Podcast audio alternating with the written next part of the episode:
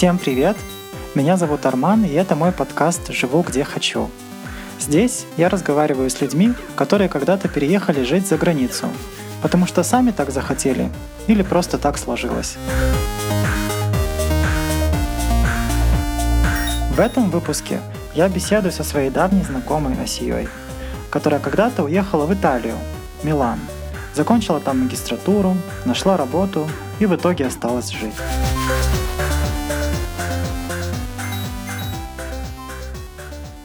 Вообще, откуда ты, да, про свой бэкграунд, и чем ты занималась до переезда? Я родилась в Караганде. Город большой, я никогда не жила в поселках, поэтому мне все время хотелось также продолжать жить в каких-то мегаполисах. То есть потом я переехала в Астану, когда она стала столицей.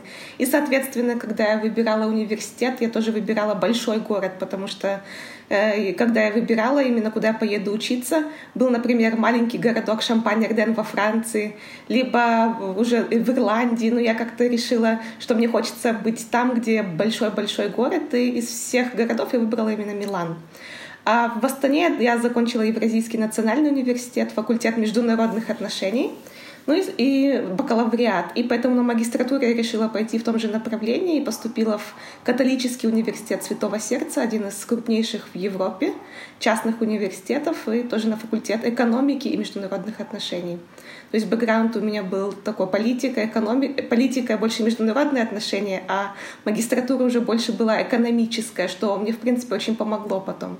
И если уж уже сравнивать, как у нас вот устроен факультет международных отношений, что мы изучали там историю международных отношений, знаешь, такие предметы, которые, если честно, это было очень интересно, конечно, но по жизни они мне очень мало пригодились. То, что я изучала уже в Италии в магистратуре, это макроэкономика, э, финан, международные финансы и так далее. То есть это уже более-менее потом помогло мне на моей работе, потому что я сейчас работаю в международной торговле. Ну, это потом, наверное, расскажу тебе более подробно чем я занимаюсь здесь. Угу. А вот момент именно, когда тебе пришла мысль э, поехать учиться в Италию, а, да, ну из-за университета. То есть я смотрела рейтинги университетов, какие в них специальности по магистратуре. Ну, естественно, стоимость, потому что стоимость обучения в Лондоне, в том же, например, очень высокая, поэтому я рассматривала другие европейские города. Ну, из всех как-то мне очень импонировал университет потому что католика, она, у нее, она в очень высоких, она среди лучших университетов Европы. И, э, скажем так, что в Италии очень такая своеобразная система образования. Если, например, в Казахстане считается, что государственные вузы лучше частных, здесь же в Италии, наоборот, частные вузы лучше государственных, и причем они на голову стоят выше. То есть даже католика, Бокони, очень такие э, рейтинговые вузы, и поэтому вот я решила э, выбрать именно эту специальность, и, потому что она была также, знаешь, на факультете экономики. Это, то есть были не только международные отношения, но и в плане эконом... Э, хотелось изучать еще и экономику и поэтому этот вариант мне понравился. И я, если честно, сделала свой выбор в пользу университета, а не страны. Получилось так, что этот университет был в Милане, и поэтому, соответственно, еще, мне, ну, как город понравился больше, чем, например, тот же Дублин, чем Шампань-Арден или какие-то мелкие города, где были другие университеты, поэтому выбор пал на Милан. И, в принципе, я никогда не пожалела потом после этого, после того, что как сделала такой выбор. Вот, ты говоришь, что этот университет находится высоко в рейтингах. А чем это обусловлено? Вот в конкретных вещах, в чем это выражается? Ну, качеством профессорского преподавательского состава, то есть наличием э, оснащением аудитории, также там очень шикарная библиотека в этом университете. И профессорско-преподавательский состав очень сильный. У нас были профессора из всего мира, из Лондонской школы экономики и так далее, приглашенные профессора из Швейцарии, из американских университетов. И, ну, естественно, это итальянские профессора, которые преподавали очень на английском языке, у которых был очень высокий уровень владения языком. И вообще, мне кажется, это самое лучшее вложение было в образование. Э, если уже посмотреть все курсы, которые я потом проходила, то есть я не, жаль, не пожалела. Это у нас очень такая, знаешь, учеба интенсивная была, 6 месяцев э, лекций с 9 утра до 6 вечера, и плюс потом, когда ты приходил домой, тебе надо было готовиться. У нас были очень много домашних заданий, проектов и так далее. И потом э, 6 месяцев э, работы. То есть это был мастер, который готовил тебя не только теоретически, знаешь, какие-то курсы по истории или почему-то еще. То есть нас готовили к тому, что мы должны будем найти работу и отработать все эти какие-то навыки, которые нам дали, и применить их в жизни. Поэтому я нашла себе практику здесь же, в Милане, и вот шесть месяцев потом работала э, в компании, которая занимается международным бизнесом, интернационализацией торговли Италии, и я проработала там потом. И все эти знания, которые шесть месяцев мне давали в университете, они мне очень сильно пригодились по всем предметам. То есть это очень прикладное такое образование, которое можно использовать потом в своей деятельности. То есть это не просто ради диплома все было. Поэтому э, я считаю, что образование действительно качественное. А можешь рассказать про какого-нибудь самого любимого преподавателя? Почему он тебе нравился? А, у нас был преподаватель из вот лондонской школы экономики и политики, который налил себе бокал вина и читал лекцию вот с, с бокалом красного вина в руках очень такой веселый. Но... И действительно, он говорил об очень интересных вещах. Он э, о политике и эко экономике Европейского Союза. И вот его лекции нам очень нравились с одногруппниками.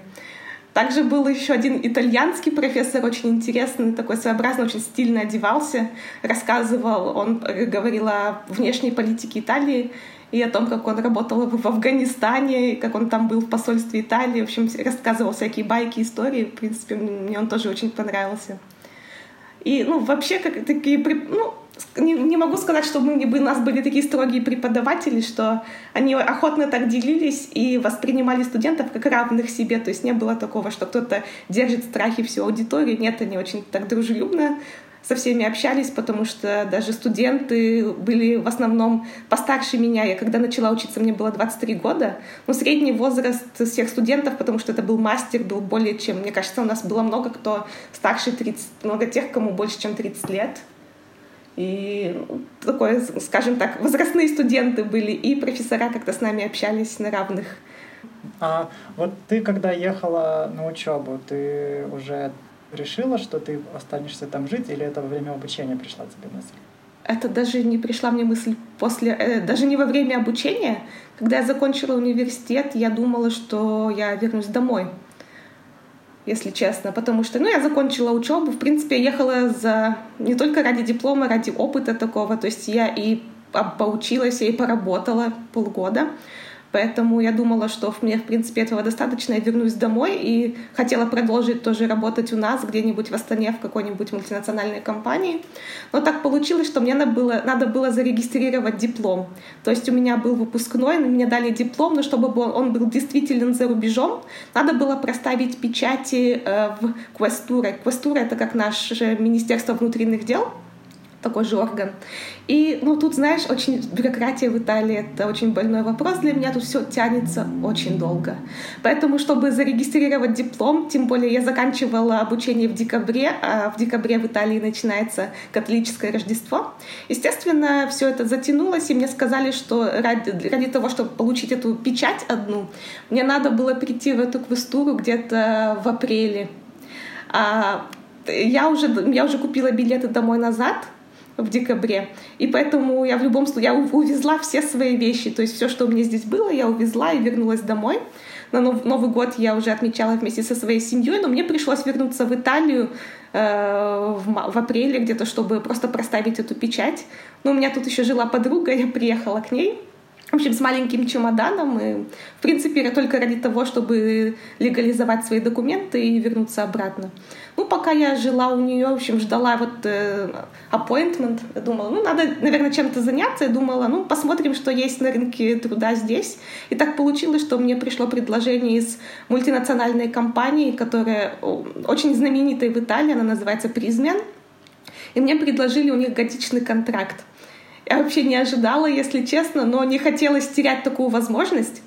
Ну, поэтому я согласилась, я съездила на собеседование, э, согласилась и потом лихорадочно начала искать квартиру, потом приш... сделала, сняла квартиру, пришлось купить кое-какие вещи, потому что у меня с собой были теплые вещи а уже лето, в общем, тут тепло, мне пришлось срочно кое-что докупать, и потом ко мне в гости приехала подруга с большим моим чемоданом из Астаны, в общем, так получилось, что я тут осталась. Но я думала, ну ладно, на год. Я каждый раз думаю, что я скоро вернусь домой. В общем, я год отработала в этой компании по контракту, и получилось так, что подвернулась еще одна интересная возможность. Дистрибьютор, хими, ну, химическая компания, дистрибьютор Procter Gamble, они мне тоже годичный контракт предложили, и я решила согласиться, ну, чтобы изучить новый вид индустрии для меня, тоже другой, другой тип компании. В общем, поработала там. И после этого нашла еще одну интересную работу. Я до сих пор уже 4 года в этой компании. Они занимаются лифтами, автоматизацией, подъемным оборудованием. Им, им нужен был как раз русскоговорящий сотрудник. Ну, и я решила пока остаться у них тоже, чтобы, как, не знаю, ради своего опыта работы, ну и потом уже привыкла к городу. И так как-то так получилось, что я тут осталась, хотя я изначально не планировала вообще оставаться здесь надолго. И хотя вот с 2013 года я уже здесь, вот почти 7 лет. Слушай, а у тебя до сих пор это ощущение? Или ты уже как бы думаешь, там осела? Или у тебя все равно есть ощущение, что ты скоро вернешься? Нет, у меня есть ощущение, ну, я даже, знаешь, я как-то все время была в каком-то стрессе, потому что мне казалось, что мне надо понять, где я хочу жить потому что переживала, что здесь у меня очень много друзей тоже есть, и ну, быт налажен, тоже у меня хорошая квартира съемная в центре города, в историческом центре Милана, и как-то мне комфортно здесь, и работа у меня тут интересная, но я очень скучаю по своей семье. Если уж сравнивать два города, например, Астану и Милан, то я по городу вообще не скучаю. Хоть мне, ну там и Караганда, и Астана, мне нравится там находиться, но это только потому, что там находится моя семья, что там находятся мои друзья, мои близкие.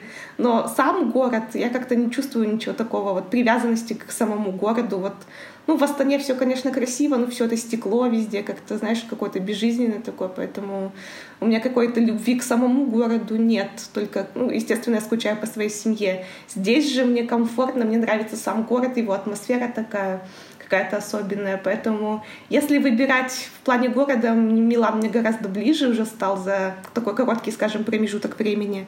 Но какая-то любовь к своей семье, что хочется побыть с ними, как-то находиться там и с ними проводить больше времени тоже есть. Поэтому я по ним очень часто скучаю, тоже с ними часто общаюсь. И раньше я находилась в стрессе и всегда думала, надо решать, куда мне ехать, куда мне ехать. И сейчас я решила как-то расслабиться, пока мне тут хорошо находиться здесь, как бы, и рассматривать уже все по возможности, по, э, по тому, что подвернется, может, на рынке труда интересного и так далее. То есть уже специально не держать себя в стрессе, не решать, куда я хочу, где я хочу обосноваться, а как-то спокойно уже жить себе в удовольствие в свое и Э, наслаждаться всем этим, тем, что меня окружает. А вот слушай, раз да, про город ты начала говорить, э, вот как бы ты описала Милан человеку, который в Италии никогда не был и имеет только такое вот, да, максимально общее представление о стране? Что это за город? Это столица мировой моды, как все знают, потому что это очень все такое здесь действительно стильное. Я не могу сказать, что прям модное, знаешь, но вот действительно стильное. Ты чувствуешь себя как-то так. Надо держать себя в тонусе, так скажем. Потому что многие же рассказывают, что вот в Европе девушки за собой не ухаживают. Милан — это не про Европу. Хотя говорят, что это самый европейский город в Италии, э, потому что они такой итальянский, потому что тут очень много иностранцев очень много стильно одетых людей, очень много э, возможностей в мире моды для тех, кто хочет здесь работать, например. И э, очень много таких вот, ну, знаешь, своеобразных мест, очень э, нетривиальных таких, знаешь, все. Такие музеи очень интересные здесь тоже, современного искусства, например. Э, Потому что в Милане очень мало античности. Вот Рим — это такой античный город. Там, когда начинают копать, искать метро, там сразу находят какие-то... Э, э, начинают раскапывать что-то историческое. Видишь, там коп, хоть где копнешь, уже там история многовековая. Милан в этом плане, он попроще. Это такой город стиля, моды, молодежи, искусства современного. И э, мне очень нравится здесь находиться. Это знаешь, как у нас Астана и Алмата, то есть э, два крупных города в стране.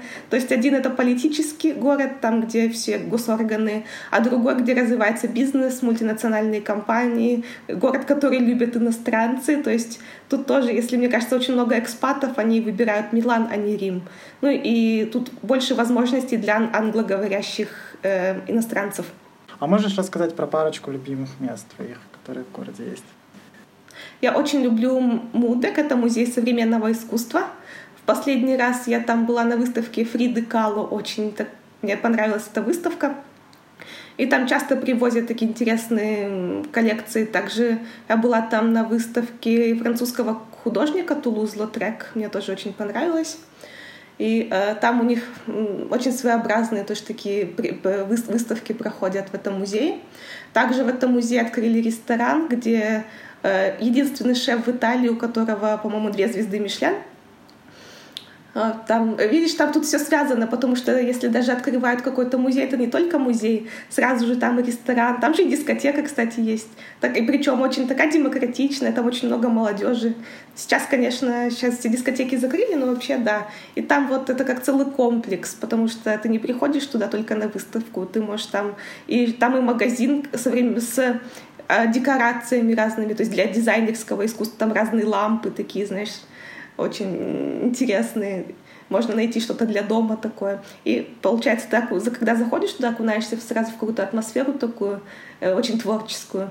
И сразу же можно там и выпить аперитив, и посмотреть выставку, можно потанцевать, потом пойти, можно там поужинать. И также мне нравится э, музей Новеченто, то есть музей современного искусства. Э, Новеченто по-итальянски это 900, то есть 1900, то есть этих годов. А, там тоже очень шикарный вид на площадь дома оттуда. Кушать куда ходишь? А кушать, о, это отдельная тема, потому что ну, в Милане столько, столько ресторанов. Мне очень нравится, например, аргентинский ресторан. Ну, мы же казахи очень любим мясо есть. Вот это один из классных мясных именно ресторанов Эль Портеньо. А, очень много тут японских ресторанов. Э, есть Армани Нобу, ресторан суши ну, он очень такой эксклюзивный. Есть очень много в моем районе. Я живу в районе каналов на Вилле. Это каналы, которые спроектировал еще Леонардо да Винчи. В свои времена их итальянцы использовали, чтобы эти каналы, и по ним доставляли оружие, когда воевали в свое время. Вот. И сейчас на этих каналах это вся ночная жизнь Милана, все молодежь, там очень много молодежи, потому что там много ресторанов, баров, каких-то магазинчиков, где, например, продают старые книги, либо пластинки какие-то такие э, интересные вещи, всякие ручной работы. И там, там же художники, которые свои картины продают. Есть мини такая галерея, что там старые фотографии Милана, там, в общем, можно найти все, можно пойти и потеряться там и провести, не знаю, очень много часов.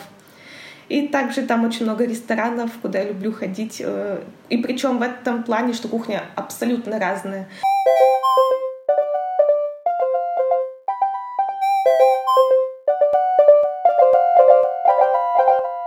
Про что хотел еще спросить? Э, ну, про то, как Италия переживала коронавирус, наверное, уже сказано там.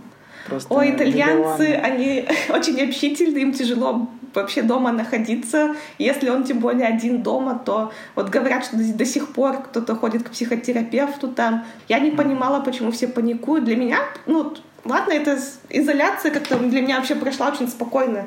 Я вообще интроверт, и мне даже приятно было, знаешь, никуда не ходить. Я работала из дома. Спокойно, знаешь, сидишь на диване в пижаме, так работаешь. Как э, страна выходила из карантина? Вот потому что сейчас, насколько я понимаю, э, большинство ограничений уже снято. И, может быть, ты заметила что-то интересное в том, как страна просыпалась? Ну, страна проснулась и сразу поехала на море. Это Итали... Знаешь, главное, все мы смеялись еще, что все европейские страны думали, как поднять экономику, э, как, как открыть, как помочь малому бизнесу. В парламенте Италии решали вопрос, как на пляж пойти, то есть как между лежаками ставить плексиглаз, вот эти стекла, как сделать так, как организовать отдых на пляже, потому что это для итальянцев вопрос номер один был в свое время, поэтому как только сняли все запреты, люди сразу начали бронировать отели и ехать на море. И ну, я вот тоже в этом году не смогла приехать домой, поехала э, отдыхать здесь, в Италии, и в Испании отдыхала на пляже. И это две большие разницы оказалось, потому что в Италии э, все пляжи платные практически, там лежаки, в общем, поднялись цены на отдых на пляже, но никаких каких-то мер таких не, не было принято колосс, колоссальных, которые бы изменили что-то, например, по сравнению с прошлым годом.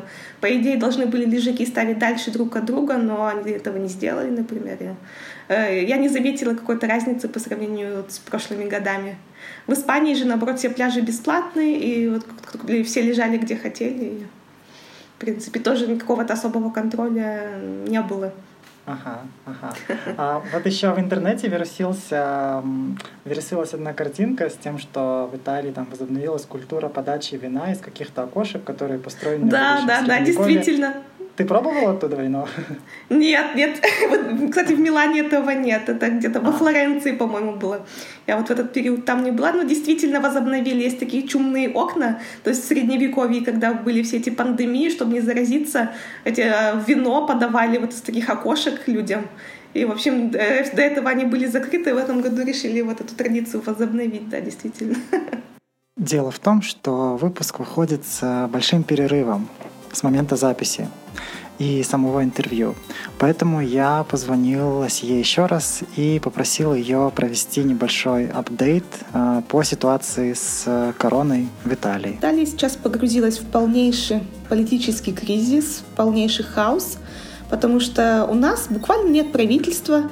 Сейчас во время пандемии у нас страна на автопилоте, потому что действительно парламента нет нету большинства в парламенте, потому что его покинул Матео Ренци. И вот эти склоки между коалициями, между партиями, они сейчас достигли своего апогея, и они до сих пор разбираются, кто должен э, занять кресло. Итальянцы ничему не удивляются.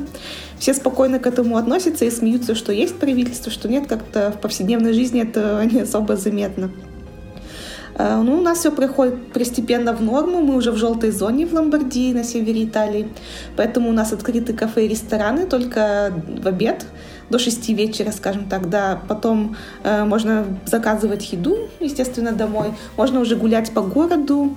Я уже езжу на работу, то есть я вышла в офис и вижу своих коллег, я этому очень рада. Так что постепенно жизнь приходит в норму. Я очень рада, что еще смогла съездить домой в этот непростой период, слетать и увидеть свою семью на празднике. Ну, естественно, как итальянск, с итальянской безалаберностью, я подписала документы, что две недели буду сидеть на карантине, и никто не проверил. Вообще никто не видел, я сделала тест, естественно, отрицательный, никто на него не посмотрел даже нигде. И, в общем, все, кто прилетал, якобы должны были быть какие-то проверки, но из тех, кого я знаю, даже из моих друзей, никого так и не проверяли. Но Италию я все равно люблю, несмотря на это все. Ну, как Бродский говорил, чума проходит, да Рим вечен. Ну, то же самое с коронавирусом, да, вирус есть, но Италия вечный, Рим вечен, поэтому ну, будем надеяться, что все будет хорошо и дальше. Планов много, конечно, по обучению, дальше по развитию своей карьеры. Ну, пока на данном этапе я думаю, что я связываю свою жизнь с этой страной, ну и рада здесь находиться.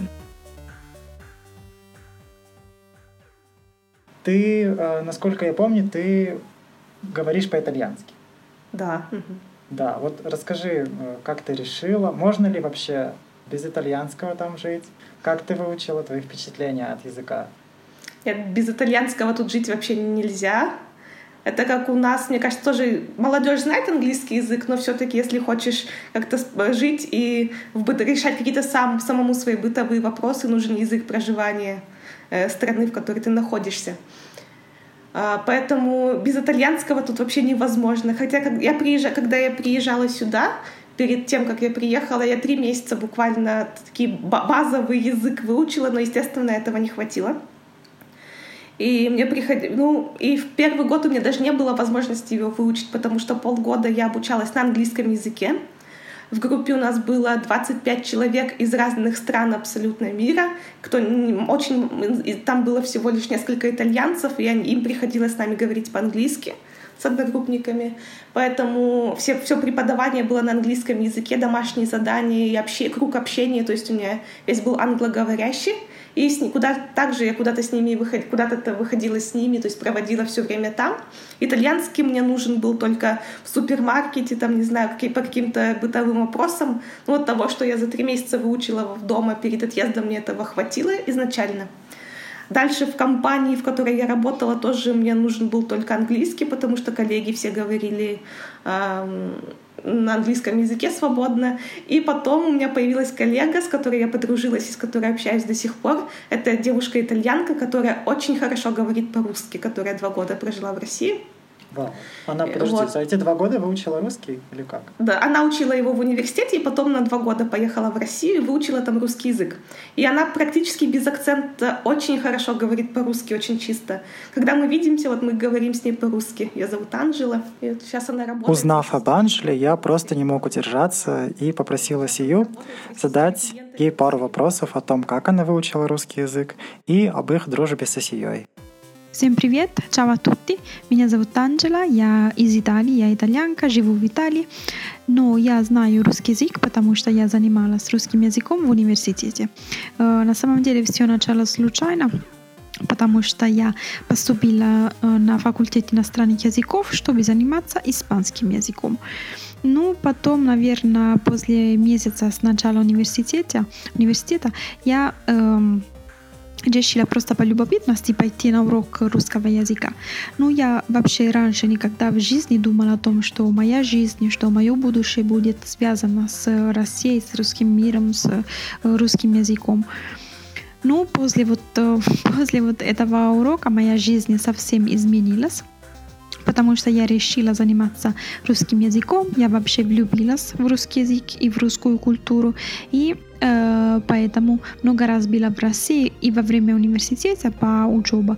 По учебу. И э, дальше то есть после окончания университета я тоже была в России, чтобы работать. И сейчас тоже э, моя работа это связана с Россией. У меня есть э, много друзей из России, поэтому вообще э, всегда в моей жизни что-то касается э, России. То есть либо я читаю на русском каждый день, либо смотрю телевизор и слушаю музыку, либо подписалась на все русские э, блогеры или на канале YouTube.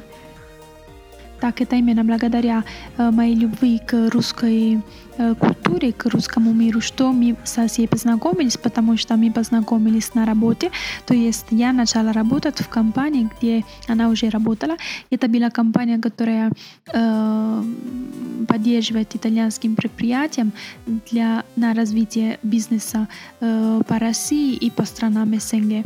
И поэтому Асия работала там, потому что из Казахстана знает культуру э, стран, знает, э, знает язык, конечно, и наоборот наоборот, я работала, потому что я э, из Италии, знаю, конечно, итальянские э, предприятия, но тоже знаю русский язык. И так мы познакомились, мы сразу э, дружились. И э, потому что у нас есть общий взгляд на мир, можно, можно сказать, э, мы разделяем взгляд. И это то, что мне больше нравится в нашей дружбе, это то, что у нас есть, э, то, что мы, мы рассматриваем мир э, с точки зрения итальянской культуры, потому что я из Италии, потому что она живет в Италии, поэтому у нас вот это здесь много общего. И тоже с точки зрения э, русской, можно сказать, культуры, потому что я тоже вот это знаю русскую культуру, и она из страны СНГ, и поэтому у нас действительно много общего. И э, именно поэтому я могу сказать, что у нас никогда не были недопонимания, связанные с разными культурами. Наоборот, мы поддерживаем друг друга, э, сильно дружим. И да, могу сказать, что Ася мне, э, меня очень сильно поддерживает. Например, я недавно открыла страничку на Инстаграме для э, преподавания итальянского языка русскоговорящих. И, русскоговорящим. И, кстати, вот эта страничка называется «Итальяно Анджела Суэй», если кому-то интересно. И э, Асия сначала мне сказала, что э, как она думает об этой страничке, что надо, мне надо сделать, э, чтобы развиваться и так далее. Поэтому да, мы очень сильно э, дружим. И у нас, конечно, было, были много смешных, смешные моменты, когда мы работали вместе, потому что в офисе там это только мы со всей говорили на русском, и наш коллеги, наш начальник не, не знает русский язык, поэтому вы можете представлять, что это было очень смешно, потому что когда мы хотели э, что-то сказать, скажем, какой-то секрет, мы смогли бы вообще без проблем не смогли без проблем это, этого сделать э, даже при э, начальником и так далее. А, а как твои впечатления от э, общения э, по-итальянски с итальянцами? Um, мне его, знаешь, пришлось даже экстренно учить, потому что он мне не был нужен, и я как-то спокойно в мультинациональных компаниях говорила по-английски с коллегами. Когда я перешла вот в эту компанию 4 года назад, я, мне пришлось его использовать по работе, потому что были коллеги, кто не говорил по-английски, и мне в, экстренном порядке пришлось учить язык, и я начала его учить после работы. И я была очень уставшая, потому что я заканчивала работу в 6 вечера. Полтора часа, у меня работа очень далеко от дома, полтора часа мне нужно было на дорогу, чтобы э, с работы доехать обратно на, в Милан. И потом так вот я до 10, с 8.30 до 10 вечера три раза в неделю занималась итальянским языком в школе. Общем, ходила специально наняла преподавателя и готовилась к экзамену. Потому что также мне нужен был экзамен для того, чтобы сдать итальянский язык, чтобы получить вид на жительство долгосрочно. Этот закон приняли недавно, потому что когда начали в парламенте. Сейчас, знаешь, очень в Италии, Италия очень сильно изменилась э, с того времени, когда я сюда приехала. Э, ультраправые партии сейчас очень стали набирать популярность. И вот, ну, они такие, знаешь, популистические тоже. И один из, один из своих представителей вот протолкнул закон такой, что э, это, любой это, иностранец, который хочет долгосрочный вид на жительство, должен сдать экзамен по итальянскому языку. Ну, с одной стороны, это правильно, ты действительно должен знать язык страны, в которой ты живешь. Я не помню, кто такую фразу сказал, что если ты не знаешь язык этой страны, ты либо захватчик, да, либо идиот. То есть, если ты не говоришь на языке. Поэтому, думаю, это, в принципе, действительно важно э, уметь говорить с людьми. И отношение к тебе действительно другое. Если ты говоришь по-английски или ты говоришь по-итальянски, естественно, это разное отношение человека к тебе будет, итальянца. Но знаешь, в этом плане итальянцы, они достаточно дружелюбные. Если тебе плохо отвечают, когда ты говоришь по-английски, это не из-за того, что тебя игнорируют, а скорее всего действительно из-за того, что они не могут тебя понять, что они не знают язык. Вот французы в этом плане в Париже, когда говоришь по-английски, там это видно, что на тебя плохо смотрят уже просто. Не из-за незнания языка, а вот именно из-за их гордости национальной такой. Итальянцы в этом плане, они очень дружелюбный народ. Ну, вот итальянский мне понадобился. То есть я сдавала экзамен, chills. Это как IELTS, вот английский. Для английского языка chills — это вариант на итальянском языке университета Сиены. В общем, я сдавала этот экзамен, сдала его благополучно. И вот сейчас я получила безвременный вид на жительство. После пяти лет проживания в Италии можно его получить. Если покажешь уровень доходов высокий, что ты платишь налоги, что ты снимаешь квартиру, и вот что ты знаешь язык. А сколько тебе времени понадобилось, э, чтобы освоить э, язык, вот начиная с нулевого, по уровень, когда ты ну, свободно можешь так, поддержать разговор в компании? Ну, достаточно быстро, потому что ты находишься в среде. А когда ты находишься в среде, ты по неволе как-то пропитываешься, наверное, этой культурой всей и, э, и на слух воспринимаешь все гораздо быстрее, потому что тебя окружают там журналы, музыка, э, постоянно кто-то говорит с тобой и так далее. Поэтому, находясь в среде, это все очень быстро происходит, мне кажется.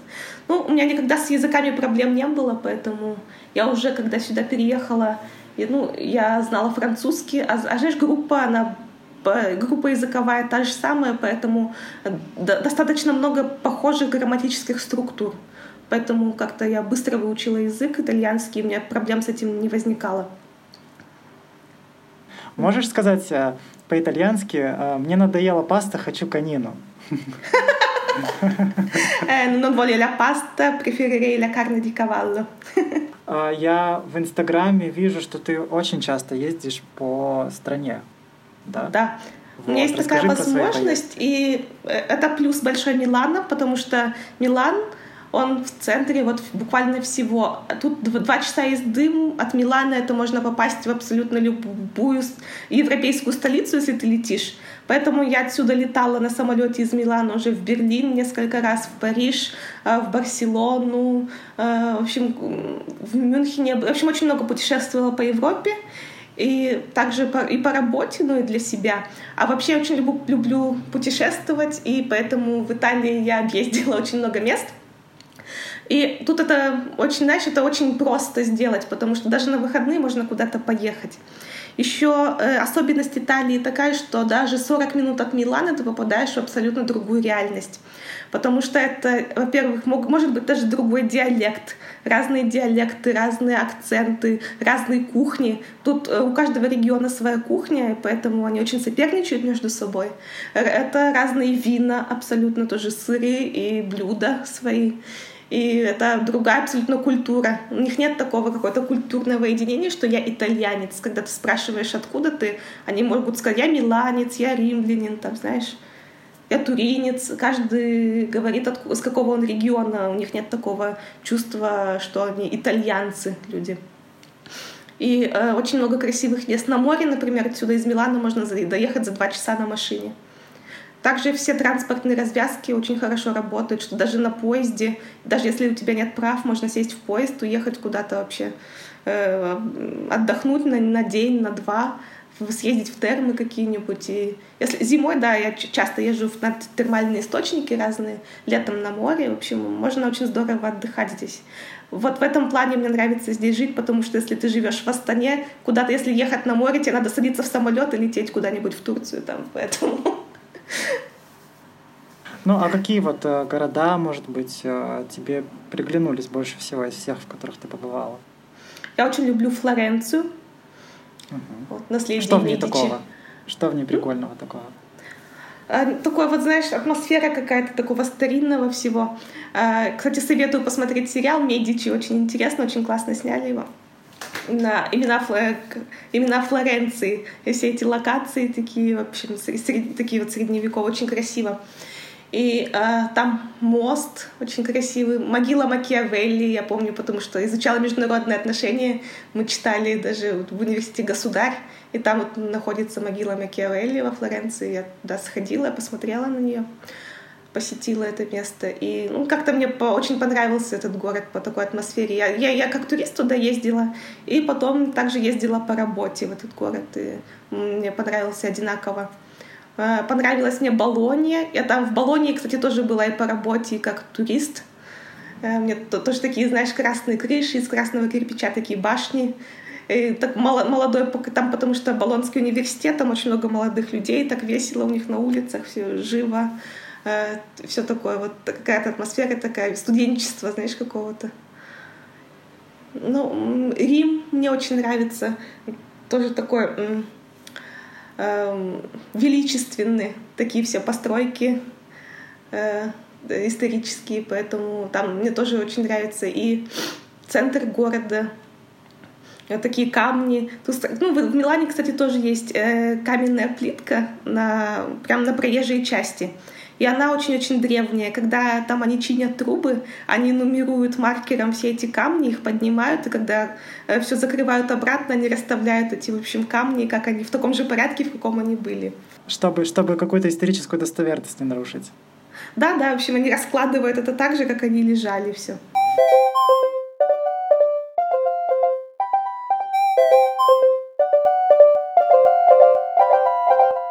Какими-нибудь разочарованиями ты сталкивалась за все это время? Да, э, естественно. Не, не бывает же, да, все хорошо в любой стране. Мне очень сейчас расстраивает, например, наличие ультраправых партий в парламенте и вот эти вот все э, волны какого-то негатива к мигрантам, они сейчас стали проявляться очень сильно. Когда я сюда приехала, этого не было вообще. Я как бы очень абсолютно спокойно себя чувствовала.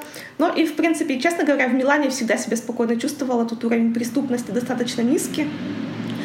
Э, единственное, даже еще во время университета столкнулась с кражами, меня обокрали два раза в общественном транспорте. Ого. Там ничего такого особенного, там немного денег было наличкой, там евро 15, это не, ну сам факт просто, мне было очень как-то страшно, потом обидно, что кто-то забрался мне в сумку, вытащил кошелек. Ну, в общем, каких-то таких глоб- глоб- глобальных каких-то разочарований у меня тут не было. Но единственное, что вот сейчас вот эти вот политические движения э, меня, меня немного расстраивают в общем. Например, когда вот началась волна коронавируса, все начали, вот прям вот, э, когда видели кого-то из Китая, там люб, любое азиатское лицо, начинали вот в, в общественном транспорте отходить от людей. В общем, ну это все средства массовой информации, естественно, поэтому э, ну, тут уже ничего не сделаешь. А как ты думаешь, почему Ну, почему так происходит? Ну, это все э, из-за того, что ухудшается, мне кажется, экономическая ситуация у людей. Во-первых, очень много малого бизнеса пострадало сейчас в связи с вирусом, закрывались э, закрывались компании, и очень многие не смогли удержаться на плаву, очень много ресторанов закрылось, например, очень много там объектов малого бизнеса закрылось. И сейчас экономическая ситуация ухудшилась, многие люди остались без зарплаты, и Естественно, это все депрессия, это плохое настроение. Естественно, политики начинают на этом э, пытаться как-то манипулировать людьми. И вот особенно ультраправые партии сейчас говорят это все из-за того, что сюда сейчас приезжают мигранты, приплывают мигранты, они у вас забирают работу, в общем, э, и так далее. В общем, начинают как-то провоцировать ненависть э, к иностранцам. И, соответственно, когда такая благодатная почва в плане того, что люди действительно там страдают, ищут работу, им говорят, что у вас нет работы, потому что кто-то другое забрал, то, естественно, они начинают голосовать за эти правые партии в парламенте, и ухудшается, в общем, ситуация, потому что даже недавно был вообще случай такой вопиющий. Там четверо итальянцев, они избили парня. Он, парень просто пытался остановить драку, они его избили, он погиб. И когда их арестовали, родители одного из э, ребят сказали, почему арестовали моего сына, это же просто мигрант был. Говорит, ну, что он такого сделал? Что вот уже дошло до такого, что очень много людей начали воспринимать таким образом мигрантов, говоря, что ну что в этом такого, типа, знаешь. Такой немножко пикантный хотел затронуть тему. А, можешь рассказать а, твой опыт взаимодействия с мужчинами? Там. Взаимодействие. Да. Культурный обмен, да, да, был культурный обмен у меня с итальянцем. Я два года, да, встречалась с итальянцем. Он, кстати, приезжал к нам в гости, тоже в Астану. Ему э, очень все понравилось. Единственное, ему не понравилась наша кухня. Он из вежливости все ел, но как бы так, без особого энтузиазма, потому что, ну, действительно, итальянцы, они очень любят свою кухню. И когда он к нам приехал, он, да, у нас дома даже поужинал, пообедал, сказал спасибо. И когда мы уже оставались вместе, он мне потихоньку так говорит, а мы можем теперь, говорит, в итальянском ресторане кушать все время? Я говорю, ну ладно. И мы ходили в Дель Папу каждый день, пока он, у нас, пока он у нас был в гостях. А в Дель Папе ему понравилось, кстати? Нет, но, но как бы это было лучше для него, чем что-то еще, поэтому питались там. Нет, просто очень смешно было. Даже мы в Дель Папу пришли, они нам говорят, у нас, говорит, сегодня сыра нету. Э, мы как-то так удивились, что итальянская кухня без сыра, это как-то странно. А он, он говорит, ну ладно, сейчас посмотрим, какая пицца есть. Они говорят, quattro formaggio. А quattro formaggio это четыре сыра переводится. И мы так переглянулись, что только четыре сыра. Говорит, ну, в общем, ему было очень непонятно вообще, что происходит, поэтому... Вообще итальянская кухня, она очень простая, по идее, просто очень хорошие ингредиенты, но э, она такая очень-очень простая, даже паста там с помидор, базилик, и это все очень вкусно, или там э, оливковое масло и чеснок, и все. А видишь, у нас как-то все равно это все э, хотели там накрутить, видимо, что-то еще добавить, поэтому это была не совсем итальянская кухня в его понимании, то, что у нас было, но э, все равно, что для него близкое, в общем, он ел там. Вот если ты сравниваешь, да, свой опыт э, отношений с, э, ну, с, с казахстанцами, скажем так, да, и вот с итальянцами, как, что бы ты могла сказать вот, в сравнении? В сравнении, ну, это разные менталитеты абсолютно. То есть здесь, вот я даже смотрю на какие-то пары, вот это, где есть итальянский муж, проходишь на детской площадке, там одни папы с детьми играют. То есть они очень активно участвуют в жизни э, ребенка и, знаешь, на бытов, бытовых вопросах. Все итальянские мужчины готовят практически практически все и готовят, и убираются наравне с женщиной. У нас такого нет, чтобы мужчина после работы пришел, сел на диван, и женщина готовит, гладит, убирает и делает все по дому. Тут такого нет. Тут очень честно делятся все обязанности по дому между э, супругами. Также и в воспитании детей. И папы так очень активно помогают своим женщинам здесь. Но в плане зарабатывания денег тут, в принципе, тоже такое равноправие. Тут нет, э, мужчинам не понравится, если девушка сядет тоже дома, скажет, вот я хочу быть домохозяйкой и не хочу работать. Тут э, они предпочитают, чтобы женщина развивалась, занималась чем-то, зарабатывала деньги также наравне с мужчиной. И, ну, также они делят такие обязанности по дому пополам, скажем так. Я слышал много историй, а вот особенно, да, из э, отца-отечественниц, наверное, в первую очередь, что какие-то там сказочные, восхитительно небывалые истории о э, итальянском Тиндере, что ты открываешь и тебе хочется ну, выйти замуж там за каждого первого, э, кто с кем, ну кто тебе там встречается, э, ты как подтвердишь или развенчаешь этот миф? Я подтвержу, потому что даже ко мне часто приезжают подружки из Астаны, я-то уже привыкла здесь, а идет моя подруга такая, мы только из аэропорта вышли, едем ко мне домой. Так, а, какие тут парни красивые. И смотрит так по сторонам.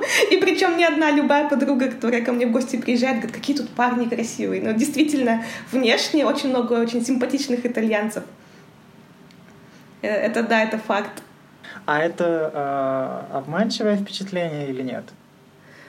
Ну, внешне, ну, это, знаешь, очень тяжело сказать. Если человек внешне интересен, не обязательно, что внутренне он тоже будет интересен тебе. То есть оболочка красивая, а что там дальше, зависит уже от человека. Но, в общем, вот очень много симпатичных внешне людей, да, это факт. Очень много. А это, опять же, как э, э, от региона к региону или меняется эта тенденция, или только в Милане так?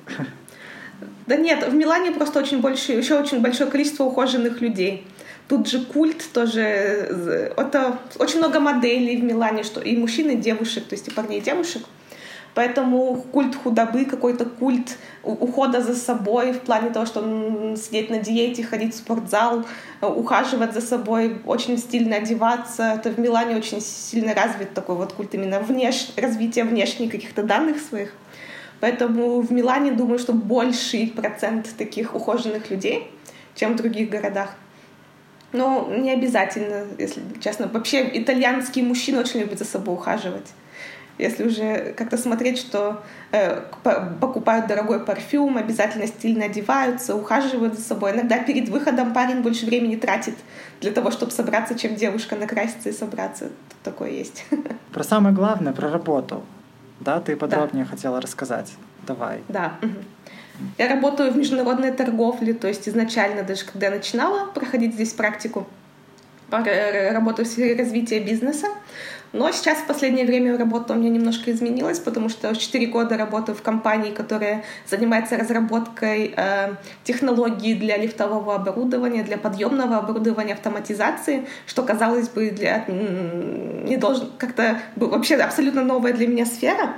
Хотя изначально работала всегда все время в инженерных корпорациях, там с кабелями, системами, и так далее. Мне стало это нравиться, мне стало это интересным. И сейчас я работаю в инженерном отделе, я курирую проекты, я project менеджер вместе с инженерами. То есть мы э, делаем под ключ такое оборудование для других компаний, которые работают в этой сфере, создают лифты. У нас очень много клиентов крупных, там Otis, Конны, такие вот лифты. И для них, когда нужно какое-то специальное оборудование, которого у нас нет в списке, мы для них специально его разрабатываем. В общем, я курирую вот с клиентами этот процесс, и потом э, курирую его у нас внутри в инженерном отделе вместе с нашими инженерами. И мы создаем э, такое, в общем, об, специальное оборудование для клиентов. И я часто езжу на выставки, тоже представлять компанию нашу за рубежом, потому что у нас и в Москве, например, офис есть. Я ездила в Москву по работе вместе с этой компанией в Германию. И, ну, и мне очень нравится работать там, потому что это действительно все время мультинациональный опыт, меж, межнациональный, потому что у нас есть офис там в Москве, в Дубае, очень часто мы встречаемся между собой. И для все время это очень, не знаю, происходит очень интересно, мне кажется, для всех. Последний раз я виделась со своими коллегами международными в Германии. Мы ездили на выставку. И потом мы пошли на ужин. Э, э, у нас был начальником голландец. Начальник на тот период был по отдела продаж. Также со мной был начальник отдела продаж по Германии и начальник отдела продаж по Ду в Дубае, офис Дубая, который продавал оборудование в арабских странах. И представитель из арабских стран, он такой религиозный, как сам понимаешь. Он в Саудовской Аравии учился, такой весь серьезный. И я пришла туда, естественно, ну, ресторан, это было короткое красивое платье. И он на меня уже не очень хорошо так смотрел, как-то так вот из-под лобья тихо сидел, ну, как-то ладно. Потом э, представитель, ну, наш начальник немецкий, он мне предлагает бокал вина, на что я радостно соглашаюсь. Тот вообще еще больше смотрел, он еще хуже на меня стал смотреть. Ну, я, я, конечно, там выпила вина, в общем, общалась с нашими коллегами. Через какое-то время он так потихоньку спрашивает, ты же из Казахстана? Я говорю, да. Смотрю, как-то насупился так, и потом начал спрашивать дальше. А, говорит, э, где ты училась? Я говорю, вот в католическом университете в Милане. Тут он расслабился, заулыбался. Говорит, а, так ты не мусульманка, ты католичка. Я так потихоньку ответила, вообще-то нет, говорю. И вот ага. после этого он со мной больше не разговаривал. Но мне просто вообще неприятно говорить о религии. Мне кажется, это как про нижнее белье разговаривать, знаешь, спрашивать у человека, во что он верит, там, что он делает. И, ну, как-то, ну, в общем, после этого он как-то сник и со мной сейчас старается не разговаривать. Ну, только по работе и то как-то так. И то вот я смотрю, все-таки у них нет, они к женщинам у них другое отношение совсем. Им тяжело признать, что женщина может заниматься какими-то вопросами такими техническими, в общем. Иногда они предпочитают даже говорить не со мной, а с кем-нибудь еще. А вот ты заметила какие-то, может быть, особенности в корпоративной э, культуре, да, вот как э, люди относятся к работе э, в этом плане, что какие-то наблюдения твои интересные? В этом плане мне очень нравятся итальянцы, что нет, они ответственно относятся к своей работе, но когда на часах 5 часов вечера, если они должны уйти домой, они все закроют, и они пойдут домой. Потому что у них вот эта итальянская дольче вита, над которой все смеются, ну, это действительно очень важно. Мне кажется, важно проживать жизнь, чтобы тебе это нравилось, заниматься чем, что ты хочешь, и как-то не заставлять тебя делать что-то, что тебе не нравится. Поэтому они, даже ответственно относясь к работе, они в первую очередь думают о себе, своей семье и о свободном времени, которое они вкладывают вот в какие-то личные отношения такие. Поэтому все, э, как, знаешь, война войной, обед по расписанию. То есть в 12 все встают и идут обедать, и в 5 часов вечера все закрывают все свои лаптопы и уходят домой. И в этом плане, что мне, мне, мне очень нравится вот эта как, культура того, что все, конечно, это очень надо все доделать, что надо ответственно к этому отнестись, но в первую очередь надо думать о, не о работе, а вот о своих каких-то интересах. А, какие-то казусы, может быть, вспомнишь вот, э, ну, за твою, за, за, весь, за все твое время работы там, может, какие-то были смешные или э, интересные истории какие-то происходили с тобой? Я когда начинала работать в 2014 году там, нет, в 2017 году я там начинала работать в этой компании, ездила на выставки тоже и Обычно на выставках нанимают моделей на стенд, которые там, ну, могут налить шампанское, знаешь, так показать какие-то продукты, раздать какие-то материалы. Ну, и я туда поехала для того, чтобы объяснять, как работает оборудование, если клиенты подойдут потенциально к нам на стенд. И через какое-то время ко мне подходит один мужчина, и говорит, знаешь, девочка, шампанского налей. Мне было так обидно, что я думала, что мне спросят, как там концевой выключатель работает, а меня, знаешь, просят шампанского налить. Через какое-то время меня уже перестали спрашивать, и сначала было обидно, а сейчас думаешь, вот были хорошие времена, значит, я выглядела как вот эти девочки-модели на стенде, сейчас уже так не спрашивают больше, поэтому время проходит. Ты не знаешь, радоваться или плакать. Вот теперь, да, вот теперь не знаю, думаю, наверное, это было хорошо все-таки, а сначала было обидно. И вообще в этом плане у нас очень мало женщин в менеджменте, именно вот говорю сейчас про нашу компанию. А в компании, которой я до этого была, было, в принципе, тоже очень мало женщин в менеджменте, но это, наверное, специфика работы именно инженерного отдела, вообще компании, ну, компании, которые занимаются высокими технологиями новыми, поэтому, наверное, это от сектора зависит. А вообще, думаю, что гендерное неравенство ну, оно как у нас, так и здесь. То есть тут нету такого, что, знаешь, женщ... что женщины могут нет, женщины могут, конечно, занимать высокие посты, но неравенство все равно еще есть. То есть я заметила такую законодательную, ну как, такой, такую тенденцию.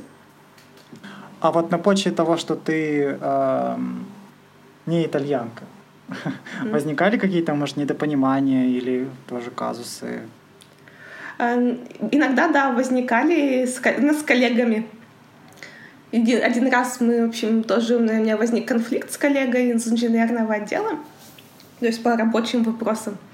И мы, мы тогда начали уже разговаривать на повышенных тонах, и через какое-то время он мне в спину сказал, возвращайся работать в массажный салон, потому что в Италии очень много массажных салонов, где китайцы работают. В общем, пришлось, в общем, был большой конфликт, но потом мы нашли общий язык. Ну, бывали моменты, бывали, что именно на такой почве национальной а, какие-то проблемы Э, какие-то оскорбления, да, такое бывало.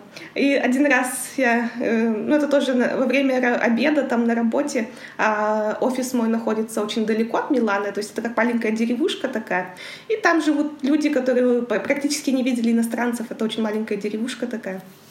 Ну, естественно, когда я там тоже иду, на меня обращают внимание, потому что ну, не, не очень привычно было иностранцев видеть. И один раз на меня укусила собака. Ну, не сильно, в общем, она мне зацепила, вцепилась в руку. Я отдернула эту, ну, естественно, руку, поехали, мы обработали это все. И когда я обратилась к хозяину собаки, она говорит, а, ну, говорит, она всегда лает на африканцев, ну, ты тоже не такая, как мы, типа, вот поэтому она тебя укусила. Вот было такое.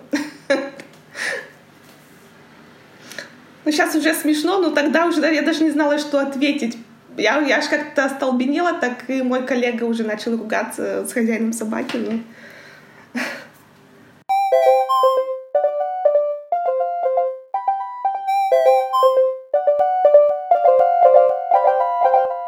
Дружба. Как ты выстраиваешь взаимоотношения? Вот с кем ты вообще дружишь и как ты с этими людьми познакомилась? Расскажи. Да. Ну, у меня много друзей, Э, потому что когда ты живешь один в стране, у тебя нет рядом твоей семьи, и поэтому твоей семьей становятся твои друзья, потому что ты проводишь с ними очень много времени. И у меня очень много близких по духу людей, и в том числе очень много русскоговорящих таких людей, потому что, мне кажется, все-таки менталитет это он очень важен. Хоть у меня есть и иностранные друзья, то есть более близкие мне по духу, все равно наши русскоговорящие девочки — Сейчас я очень часто общаюсь э, с девочкой, которая зовут Лена, она из Москвы. Мы познакомились, очень тоже комичная ситуация такая была. Я езжу каждый день на работу на поезде, и она в свое время тоже работала в том районе, и есть, она тоже ездила на поезде. Я еще до этого обратила на нее внимание, когда она очень стильно одета всегда была. Так и думала, интересно, там у нас такие заводы всякие, в общем, в нашем районе, интересно, как, э, куда она едет на работу. И один раз мы, я бегу на поезд, я опаздывала, и смотрю, она тоже бежит. И в общем, мы вдвоем, они прям, представляешь, двери поезда прям перед нашим носом закрылись, он уехал. И мы вдвоем такие на перроне остались, переглянулись. И познакомились, оказалось, что она говорит по-русски, и пошли вместе пить кофе, ждать следующий. И после этого момента мы стали общаться еще ближе. Оказалось, что мы практически живем в соседних домах, что мы еще и соседи. И мы подружились. И она ездила работать тоже на э, в, э, корпорацию, которая производит мужскую одежду, в общем, в fashion-индустрии. В общем, вот. И мы так познакомились и до сих пор дружим. Также у меня еще одна подруга, и она сейчас живет в Риме, еще с университетских времен, тоже Лена из Москвы. Вот сейчас мы тоже с ней часто общаемся, но онлайн, потому что ну, я как-то ездила в гости в Рим к ней, но сейчас она ну, не получается все равно часто этого делать в связи с работой, поэтому в основном у нас общение такое виртуальное. Также общаюсь вот с Анжелой, это итальянка, которая говорит по-русски ней тоже мы часто общаемся. С ней мы познакомились на работе, мы работали вместе. Американка у меня есть подруга, она из Бостона. Вот она училась со мной в университете, мы тоже живем тут в соседних домах, часто общаемся. А она, получается, переехала из Штатов в Италию? Да, из Бостона. И тоже все спрашивают, что почему, почему вообще, но ей тут нравится. А у нее дедушка итальянец, который переехал из Италии, мигрировал в Америку.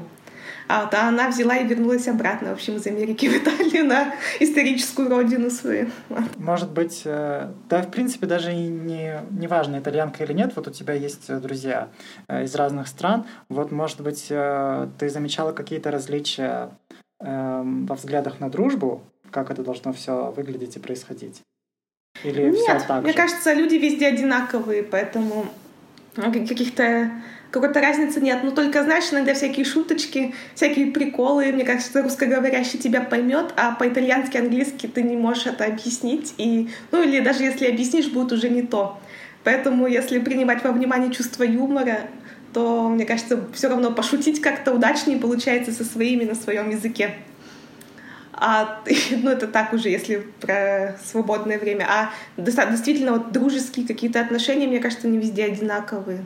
Если, допустим, есть э, люди, да, которые там, в ближайшем времени да, намечают переехать в Италию, или есть люди, которые только начали, которые только вот э, на первых шагах и там ну, хотя вряд ли сейчас, наверное, есть кто-то, кто только переехал в Италию из-за пандемии. Да, ну вот да, наверное, скорее тем, кто собирается, да, кто подумывает. Вот какие-то, может быть, э, у тебя есть ценная информация о том, что необходимо знать, а что необходимо учитывать. Ну, в первую очередь, это документы, то есть это виза. И мне кажется, самый легкий вариант — это поступать сюда ну, на обучение. То есть в магистратуру, если есть у человека уже высшее образование. Если нет, то поступать в итальянские вузы. Если есть финансовая возможность, конечно, лучше учиться в частных вузах. Если нет, то государственные вузы, они тоже в очень высоких рейтингах есть. И тот же Берлускони, например, он учился в государственном вузе в Милане, в Миланском статале, и, видишь, да, достиг очень много, э, как, как люди уже могут понять. Поэтому неважно, где ты учился, качество образования в Италии, тем более высшего образования, достаточно высокое, то есть на себе проверено. Поэтому советую поступать и учиться. Когда тут заканчиваешь университет, уже тебе легче будет найти работу, Э, с итальянским образованием, и потому что и по визе тоже будет легче, потому что студенческую визу, когда ты заканчиваешь университет, можно переделать вид на жительство по поиску работы. Мне кажется, это единственная страна, которая позволяет делать это. Э, тебе дают целый год на то, чтобы ты смог найти работу по твоей специальности в Италии, если ты отучился здесь, если ты получил тут высшее образование, что мне кажется, это очень большой плюс потому что, мне кажется, многие итальянцы уезжают там в Германию и в Англию на заработки, поэтому им, ну, им интересно, чтобы молодежь образованная даже из других стран оставалась и работала у них. А, поэтому возможность найти работу есть. Мне кажется, очень много кто говорит, что вот безработица, ну не знаю, у меня всегда все время получалось найти работу, и получалось так, что я в пятницу заканчивала работу на старом месте, уже в понедельник должна была выходить на новое. И это было все время, поэтому я, ну, по моему личному опыту, работу можно всегда здесь найти. Особенно если ты показываешь, что тебе это интересно, тебе хочется себя показать, и если тебе действительно хочется заниматься тем, что ты выбрал.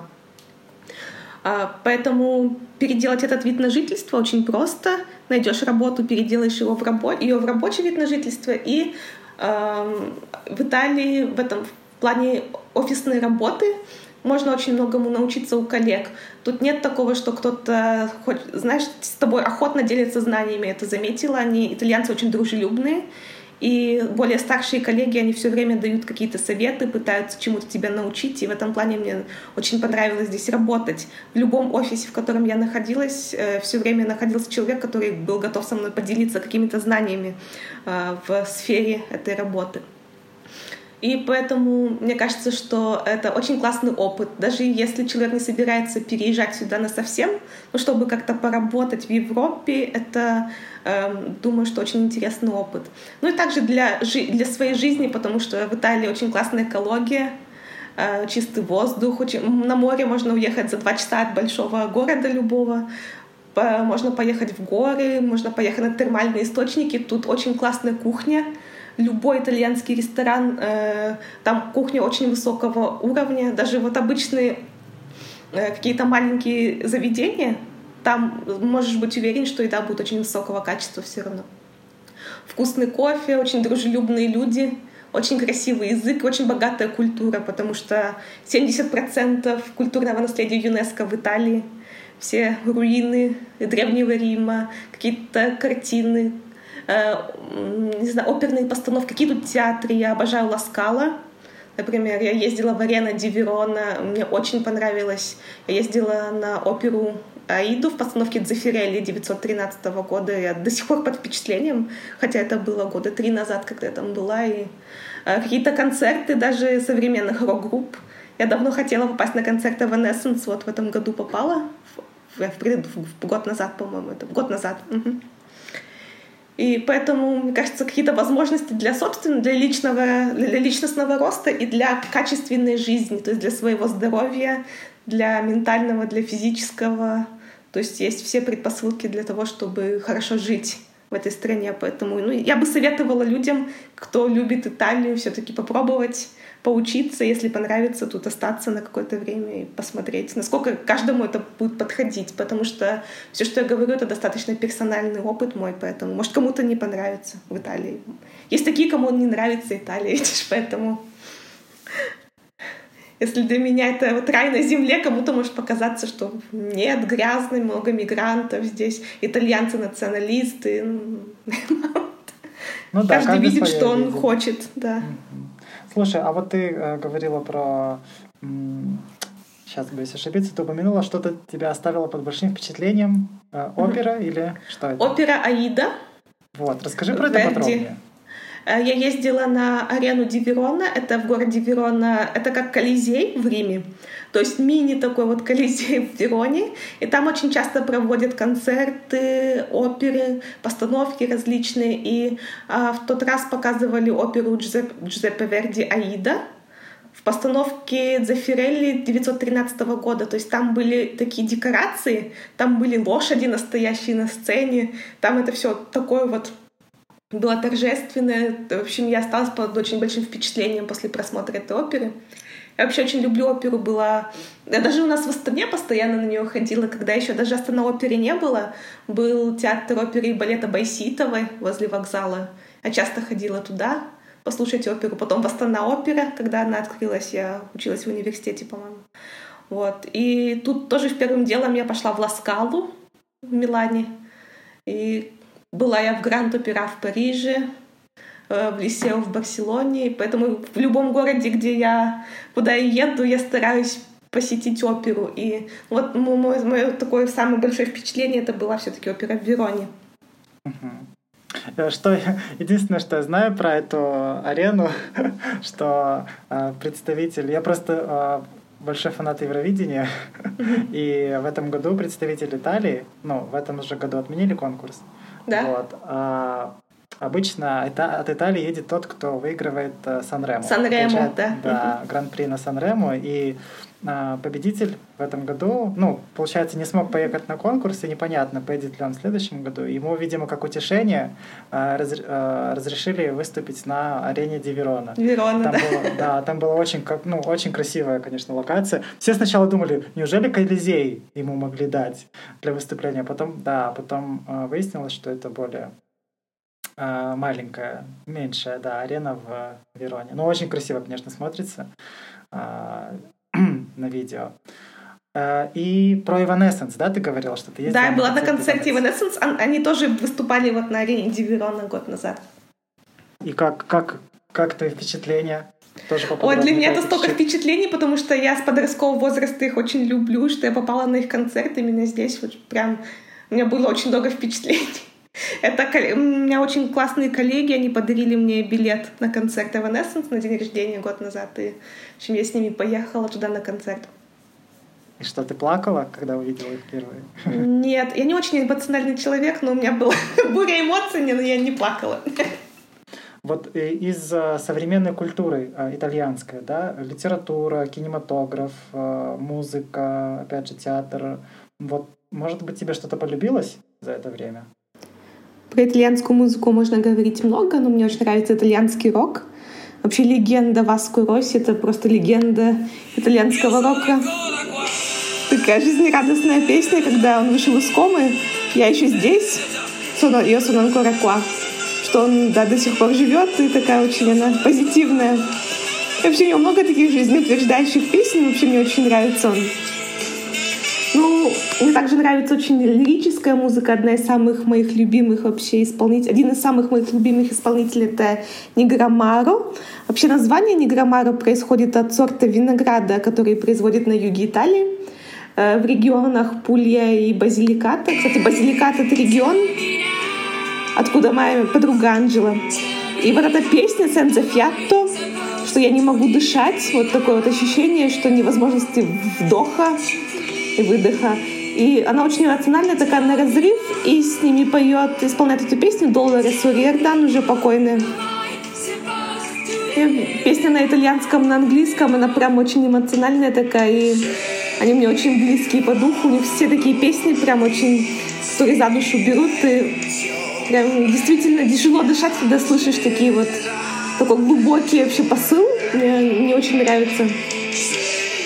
Ну а если говорить уже о каких-то современных авторах, исполнителей, то вот в прошлом году Евро... Евровидение от Италии поехал певец Махмуд. И у него тоже такие очень классные песни, что вроде как попса такая, но она очень такая глубокая тоже. И мне кажется, вообще в Италии даже какие-то вот такие попсовые песни, они даже не совсем попсовые, они очень такие особенные, поэтому вообще я очень люблю итальянскую музыку.